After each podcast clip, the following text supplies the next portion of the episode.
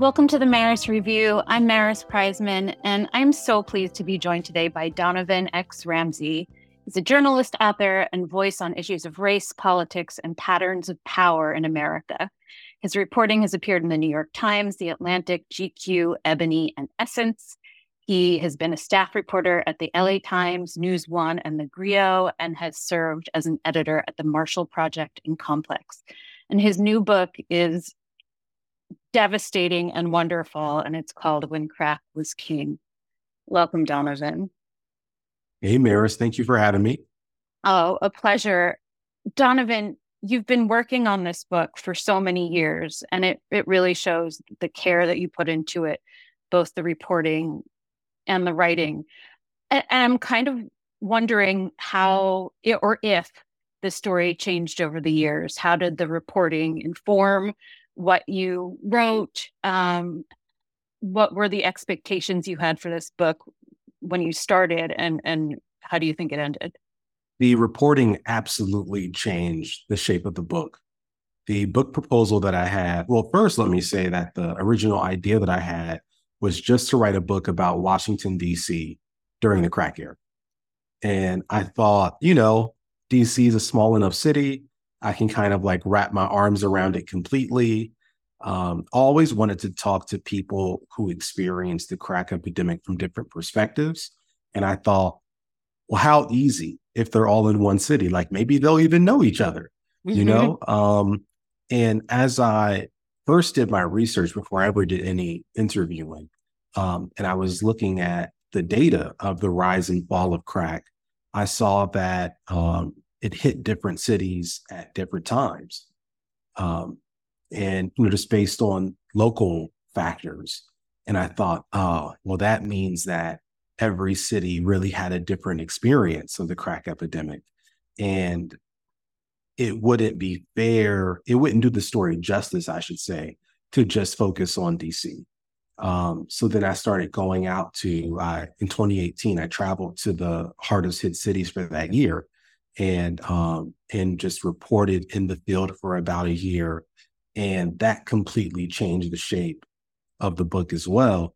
Um, you know, because I had uh, also the idea that I would do the ten hardest hit cities, and that each of those cities would have, you know, one um, sort of protagonist. But I really fell in love with the four that I settled on for the book with Lenny Woodley in South Central Los Angeles, Kurt Schmoke out of Baltimore, Elgin Swift out of Yonkers, New York, and um, Sean McCray out of Newark. And uh, I just really wanted to get their stories out there and for them to be as fully formed as possible. So it went from 10 cities to just four cities and, and four characters. Yeah, I the characters are all so fascinating and so well done tell me a little bit about your interview process with like did you embed how how did you get these four different people to to open up and and, and even just remember some of the the most traumatic times? It started with really being able to share my own upbringing and its connection to the crack era that to be able to you know, get them to open up, I had to open up, you know, about my very humble beginnings and the neighborhood that I grew up in and some of the stuff that I saw. And I think that that was a way in um, because people do not often talk about the crack era, um, especially if they, you know, live through some of its traumas. So I think that just being able to to kind of offer that, which I usually don't, you know, as a journalist, talk about myself. Mm. Um, that that was something that helped them appreciate sort of where where I was coming from and wanting to write this book. Um, and you know, from there it was just hours and hours of interviewing, um, sometimes in person, sometimes over the phone, to um, to get their stories. And uh, and because the book is told chronologically, I asked them to start from the very beginning. You know, what are your earliest memories? And then we did it over and over again. So, you know, people have an idea of what their story is. Um, and so they might give you the abbreviated version in the first interview, right. take you from, you know, I don't know, 1965 to to the present day and they're like, well, that's it. That's my whole story. and of course, you know, there's, you know, so much else that's there. So then it was going back and saying, hey, you know, when you talked about, you know, having trouble in school as a kid, what did you mean by that? And that could be like an entire session unto itself. Um, let alone, you know, the stuff I think most closely related to the crack epidemic, where um, you know, in the case of Lenny, somebody who, you know, was addicted to crack for decades um, and who experienced lots of really traumatic events growing up, uh, there are entire swaths of time that are completely lost to her. Um, so, you know, interviewing her, I think, was special because I had to, uh, in some cases, just talk to her about the things that were happening nationally. And that would spark memories where I would share with her bits from my reporting, and that would spark memories. Yeah, and and you can see that even in the structure of the book that um, bringing in current events from the time and and and various moments in, in American history um, guide both the interviews but also the reader sets the reader up for for what's going on. Tell me about the structure a little bit. I actually do not read a lot of narrative nonfiction. I am uh, big on poetry. I'm big on biographies and autobiographies, um, and you know, and also on fiction. Um, so I tried to not read a ton of it going into this book because I wanted the book to take the shape that I felt like it needed to take, and to have the tone that that it needed to have. So um, it came about sort of out of this need to tell both the meta history of cracks rise and fall, but knowing that that the public record would not be sufficient in building what felt like a real history. So knowing that I needed to have the stories of individuals, which is why the um, you know why I call it a people's history of a misunderstood era. Um, this way of mixing both you know, official documented events with memory and how people experienced it. So, um, so that's why those elements are there. And then I just said, let's just do it chronologically. You know that there are lots of ways to, to sort of structure the story and put it together. Let's just go from beginning to end. And um, and then the challenge from there was just figuring out how to weave in and out of the personal narratives um, that really don't connect at many moments, um, but that hopefully, but but to weave them together in a way that felt natural and seamless, and where they could actually interact with each other um, by you know where you chose to go from Lenny to Kurt and Kurt to Elgin and Elgin to Sean. It works so beautifully. Um, I I also think that it, this book is very much a story about media um, and I'm wondering if, I mean, even just, I, I had never heard of the Janet Cooke story that you cover. The idea that from the very beginning, news coverage was sensationalist.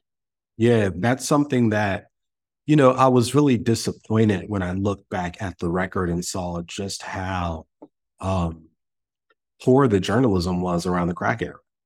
I mean, I could even say, you know, when it came to something like trying to find um, an image to put on the cover of the book, I wanted to get to something that represented everyday life during the crack era. And it was nearly impossible with all of the, you know, the sort of team of researchers at Random House, you know, that all that they could find from that era were policing images, mm-hmm. images that were sort of staged of people holding crack cocaine, um, images of so-called crack babies. And I think that that's so representative of what the coverage was. It was about these tropes that were easily digestible. It also made people really afraid, um, and not necessarily about this event and how it was experienced. It's a shame because I think that the that the journalism industry was really um, I'm trying to think of a nice way to say it, Maris. but you know what? Maybe I don't have to be nice. Yeah, no, I mean, I think that that that journalists failed during the crack era, that there weren't enough people who were curious and who um, were thorough in their reporting, and as a result, that they ended up passing on a lot of misinformation and propaganda in some cases from from the government. And in other cases you know they they created their own misinformation and propaganda. So um, that's something that um, i hope we're better at today than we were then. I just made a face.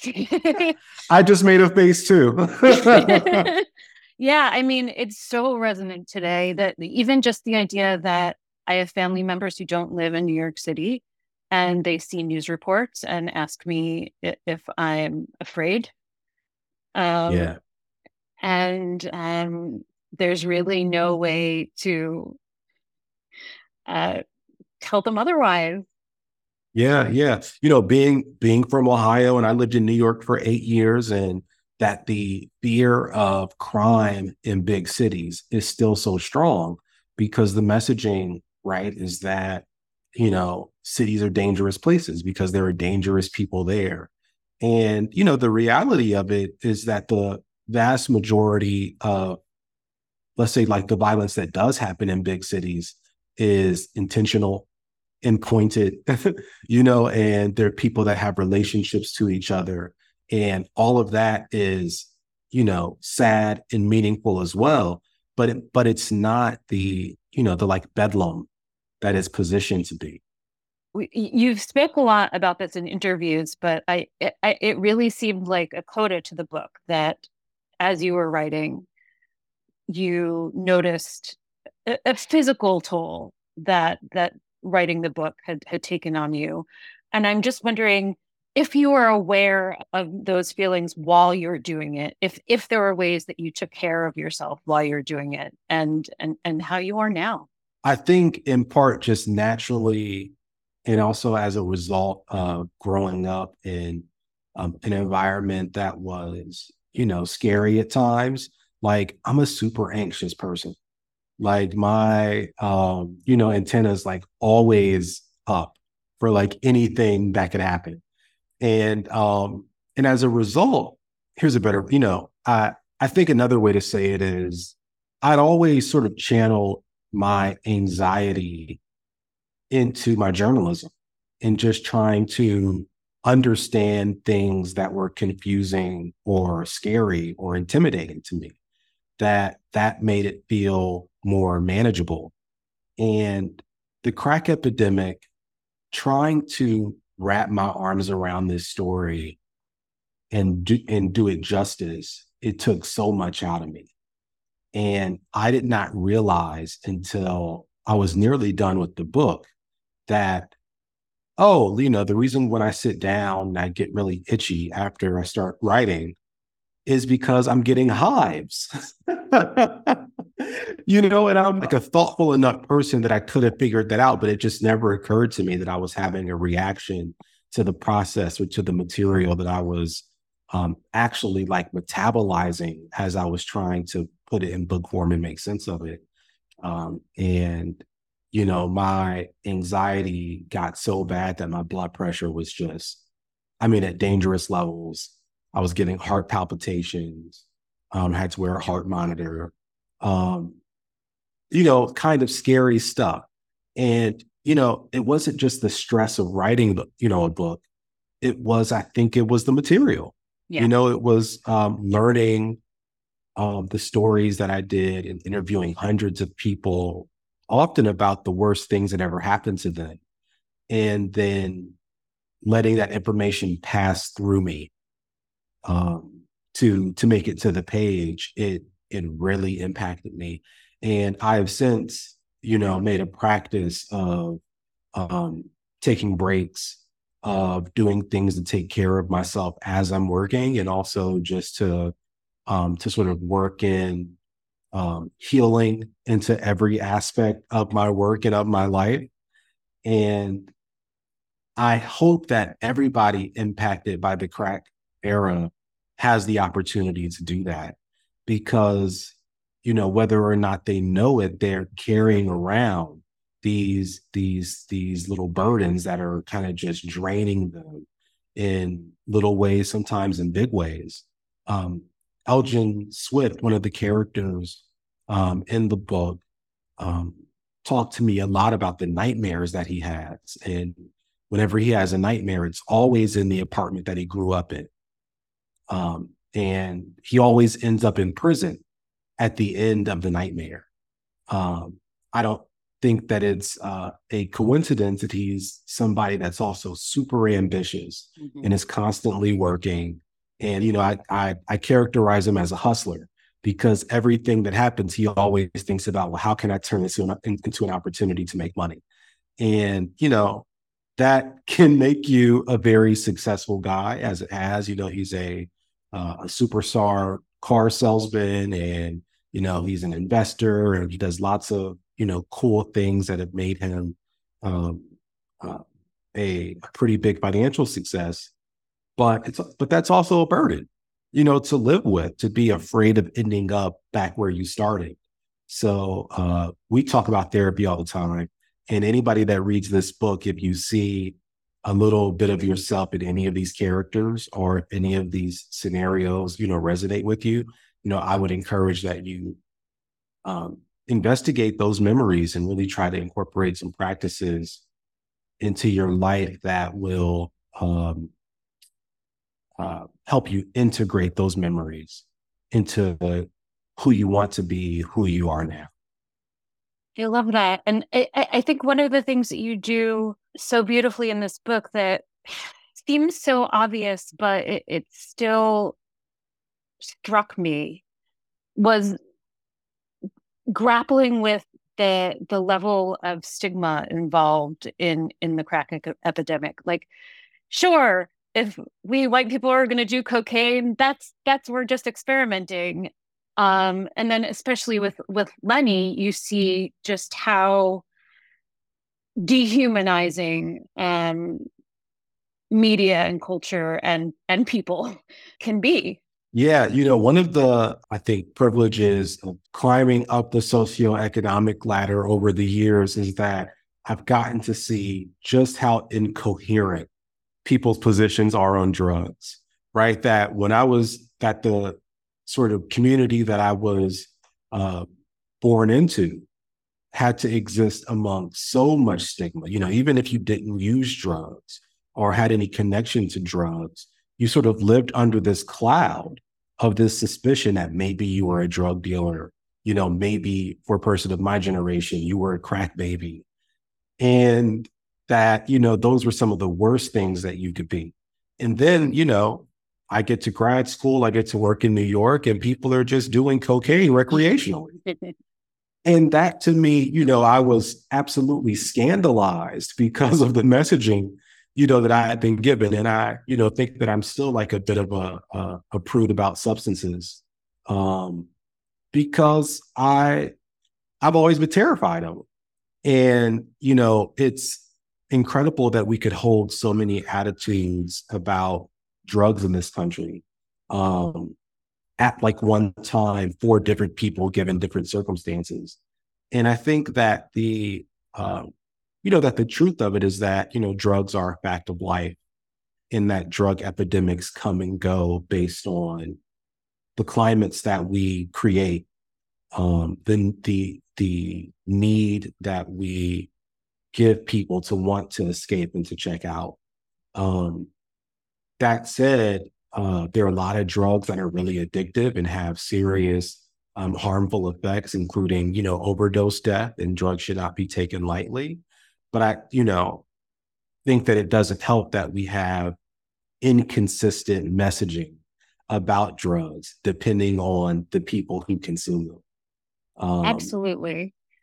Yeah. Um, I, I even think like, you know, you you really take us through the political landscape of, of, of this era, and and I think one of the things like, yes, I Nancy Reagan, say no to drugs. That that really um, is something I think that is is a kind of universal symbol. But I, I hadn't realized one that the Nixon administration really, really started it off like the the campaign to associate drugs with crime.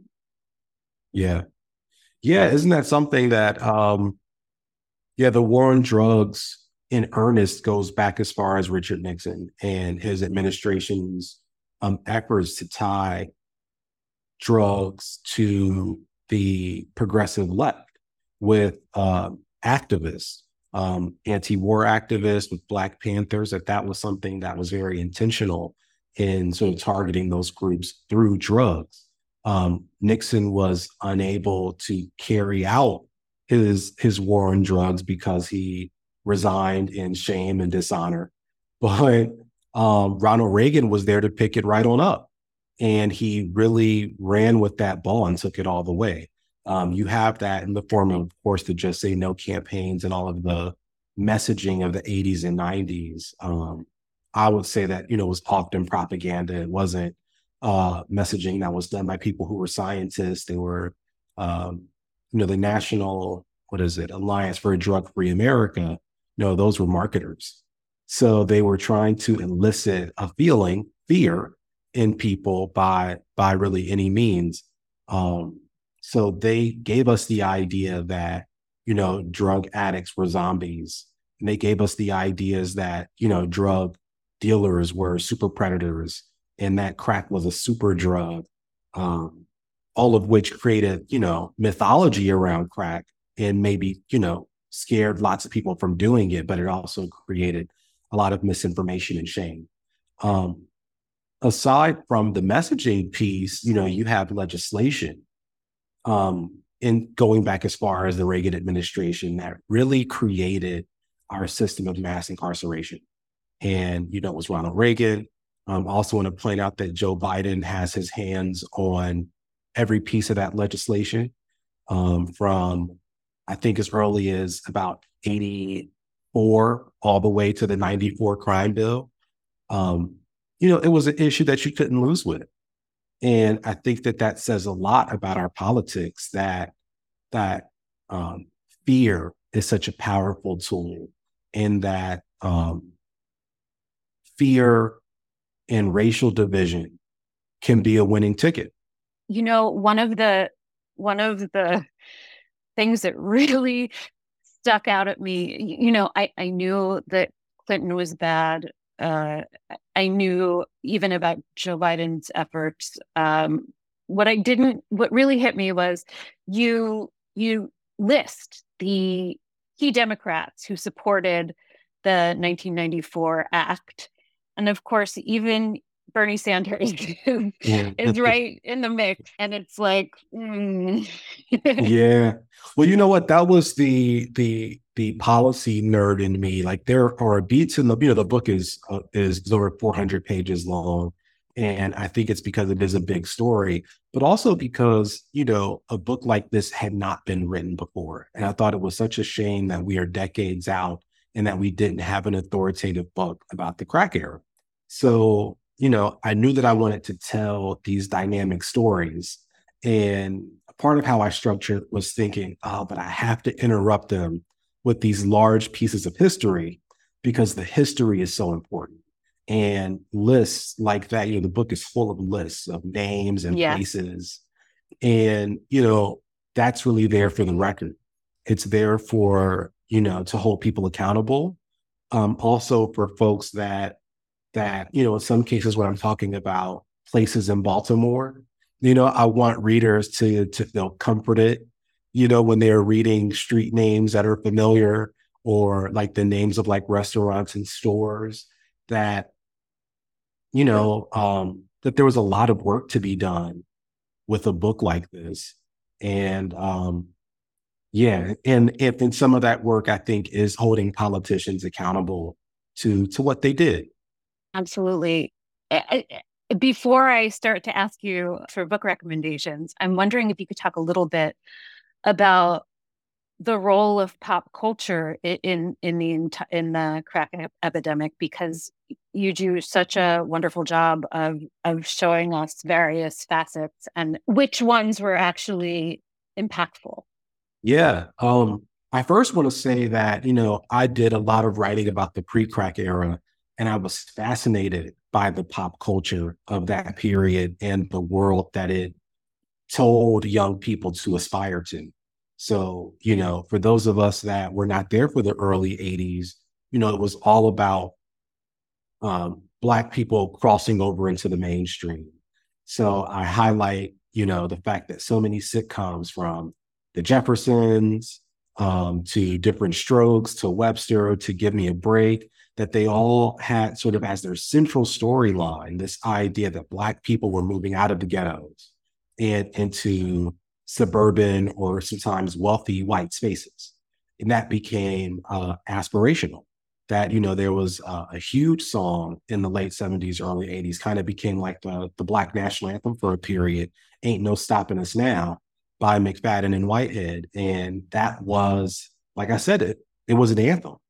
It was that there was this idea that the civil rights movement had come in and removed lots of obstacles, in that we were supposed to just move from where we had been to, you know, this dream space. And um, I think what we know now is that after great periods of progress, that you also see um, retrenchment and that you know at the period that the messaging was saying you can do anything and you should be moving up um, that there were lots of barriers being put in the way of poor black people um, so that created i think this uh, tension and this angst of feeling like you should be living better than you are that it was morning in america as you know ronald reagan called it and you couldn't people couldn't figure out why they couldn't uh, have that as well. So then, a, you know, a substance like crack, you know, appears, and it is a vehicle for a better life. And I think many people um, took that as an opportunity to kind of get their piece of the pie, to of get their piece of the American dream. Um, but then you have throughout the '80s hip hop as this as this other voice, um, and people rappers talked about hip hop being like the voice of the marginalized and representative of what was happening in like America's ghettos. And, you know, when I would hear that as a kid, as like a person that was a fan of hip hop, I thought, okay, you know, like it, it felt, I think, kind of like a convenient thing to say. But the more that I um, was able to see that, you know, hip hop as early as 1982, 83, that there were songs about crack. Um, at a time before the media, you know, before news media was ever focusing on crack, you know, that the news media didn't start writing stories until about um, 86, 87. Um, but hip hop was already there. And the messaging from hip hop was consistent, at least as it pertains to crack, which is anti crack messaging. It was, you know, using this drug is awful. You're playing yourself if you use this drug. Even selling the drug is awful. You know, you listen to a song like this comes later in the 90s, but uh, Everyday Struggle by the Notorious B.I.G. is literally about how terrible it is to be a drug dealer. you know, the lyrics are, uh, I don't want to live no more. Sometimes I feel death knocking at my front door. And to think that people heard music like that and thought that rappers were glamorizing that lifestyle, you know, means that they were really missing the point. And um, luckily, young people who were listening to the music didn't miss the point. That it was, you know, young people, I think, impacted by that messaging more than the Just Say No campaign. And also seeing what was happening in their neighborhoods that made different decisions as it related to drugs and ultimately ended the crack era by not continuing that trend. I love that. And I think that's such a lovely place to end with a, at least a ray of hope. yes, yes. You know what? And to that point, though, you know, it's, I think, worth saying that, you know, there are a lot of really devastating things in the book, but I start um, the sections about each of the characters, the narratives, writing about where they are today because you know we we never celebrated the fact that black america survived the crack epidemic that our nation survived the crack epidemic that you know there was no bell that we rang to say it was over. Um, we sort of just moved on. Right. but it is over that there are not you know that the majority of people who use crack today are that early cohort abusers who are still addicted and grappling with their addiction. Um, but you know, we we ended it and we survived it. And there are so many stories and lessons to be learned um, about how we survived it. So, you know, for for for the lows of the book, I think that that also just kind of gives you an insight into the highs. Um, you know, for like lack of a better term, that that you know we live in a much better world now um, in many ways, and we're stronger in those places where we were weak. You know, in that those vulnerabilities um, hopefully don't exist anymore because we've shored ourselves up. Now, I should say though that there's always the danger of another drug epidemic that um, all that it takes is a level of disaffection among people for them to want to check out and you know a new substance comes along um, people might know where I'm going with this, right? That you know you have mm-hmm. opioids, right, that have become um, really dangerous around the country, and uh, opioids in the form of fentanyl have become especially dangerous. That it is, um, you know, it's not a super drug.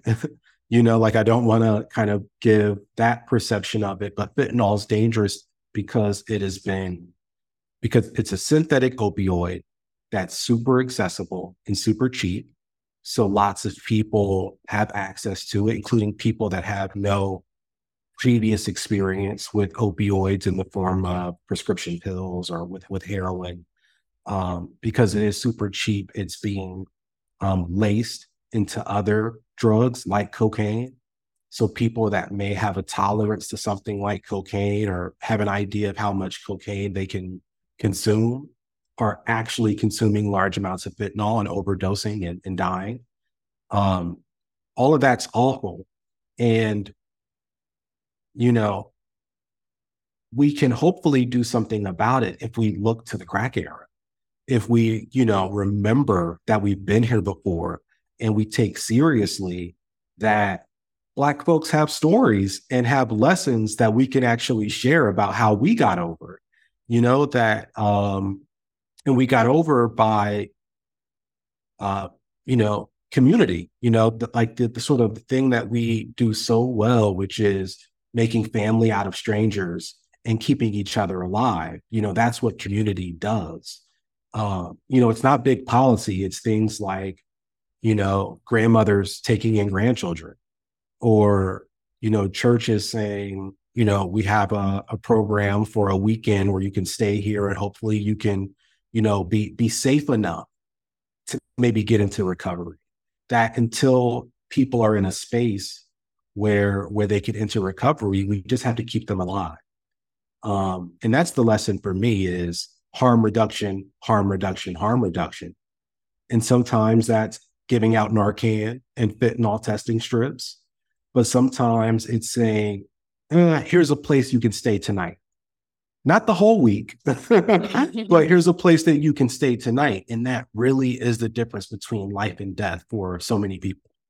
Donovan, thank you so much. That was wonderful. Before we go, please recommend some books for us.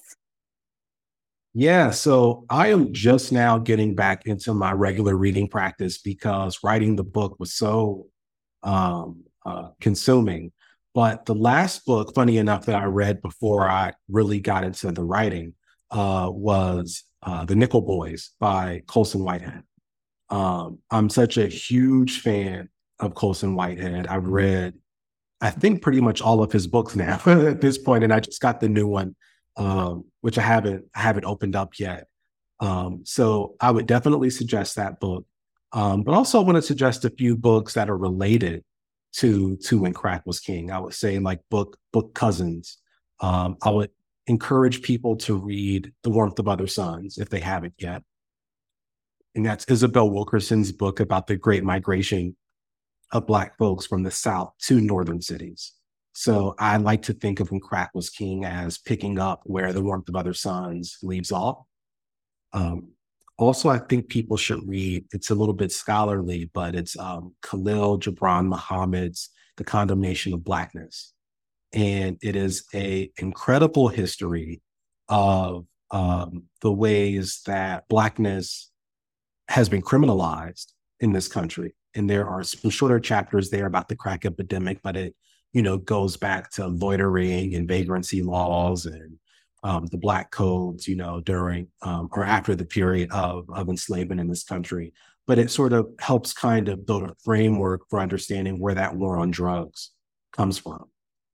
Um, there also, I want to recommend some poetry as well.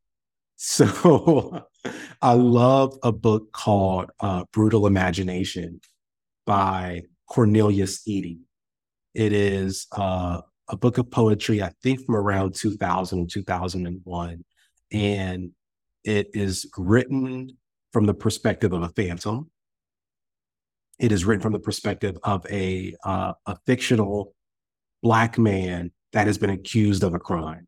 And the crime is, um, you know, in the early, I think, or maybe in the mid 90s, a woman named Susan Smith um, uh, drove her children into a lake and she told people that a black man did it, that a black man kidnapped her children and drove her car into a lake. So this book is written from the perspective of that make believe black man. Um, and it's imaginative and it's weird and it's sad and it's funny and it's scary. It's, you know, all of those things. But it was one of the uh, pieces of literature that I really pulled from in um, in writing about the stereotypes of the crack era. So let's see. I gave you a little fiction. you I gave you some poetry. yeah, yeah, that feels that that feels comprehensive. It sure does. Donovan, thank you so much. When Crack Was King is out now. Maris, thank you so much for having me. It's really been a pleasure. Thank you for listening to the Maris Review, and check the show notes for the books we discussed on here today. And please subscribe wherever you get your podcasts.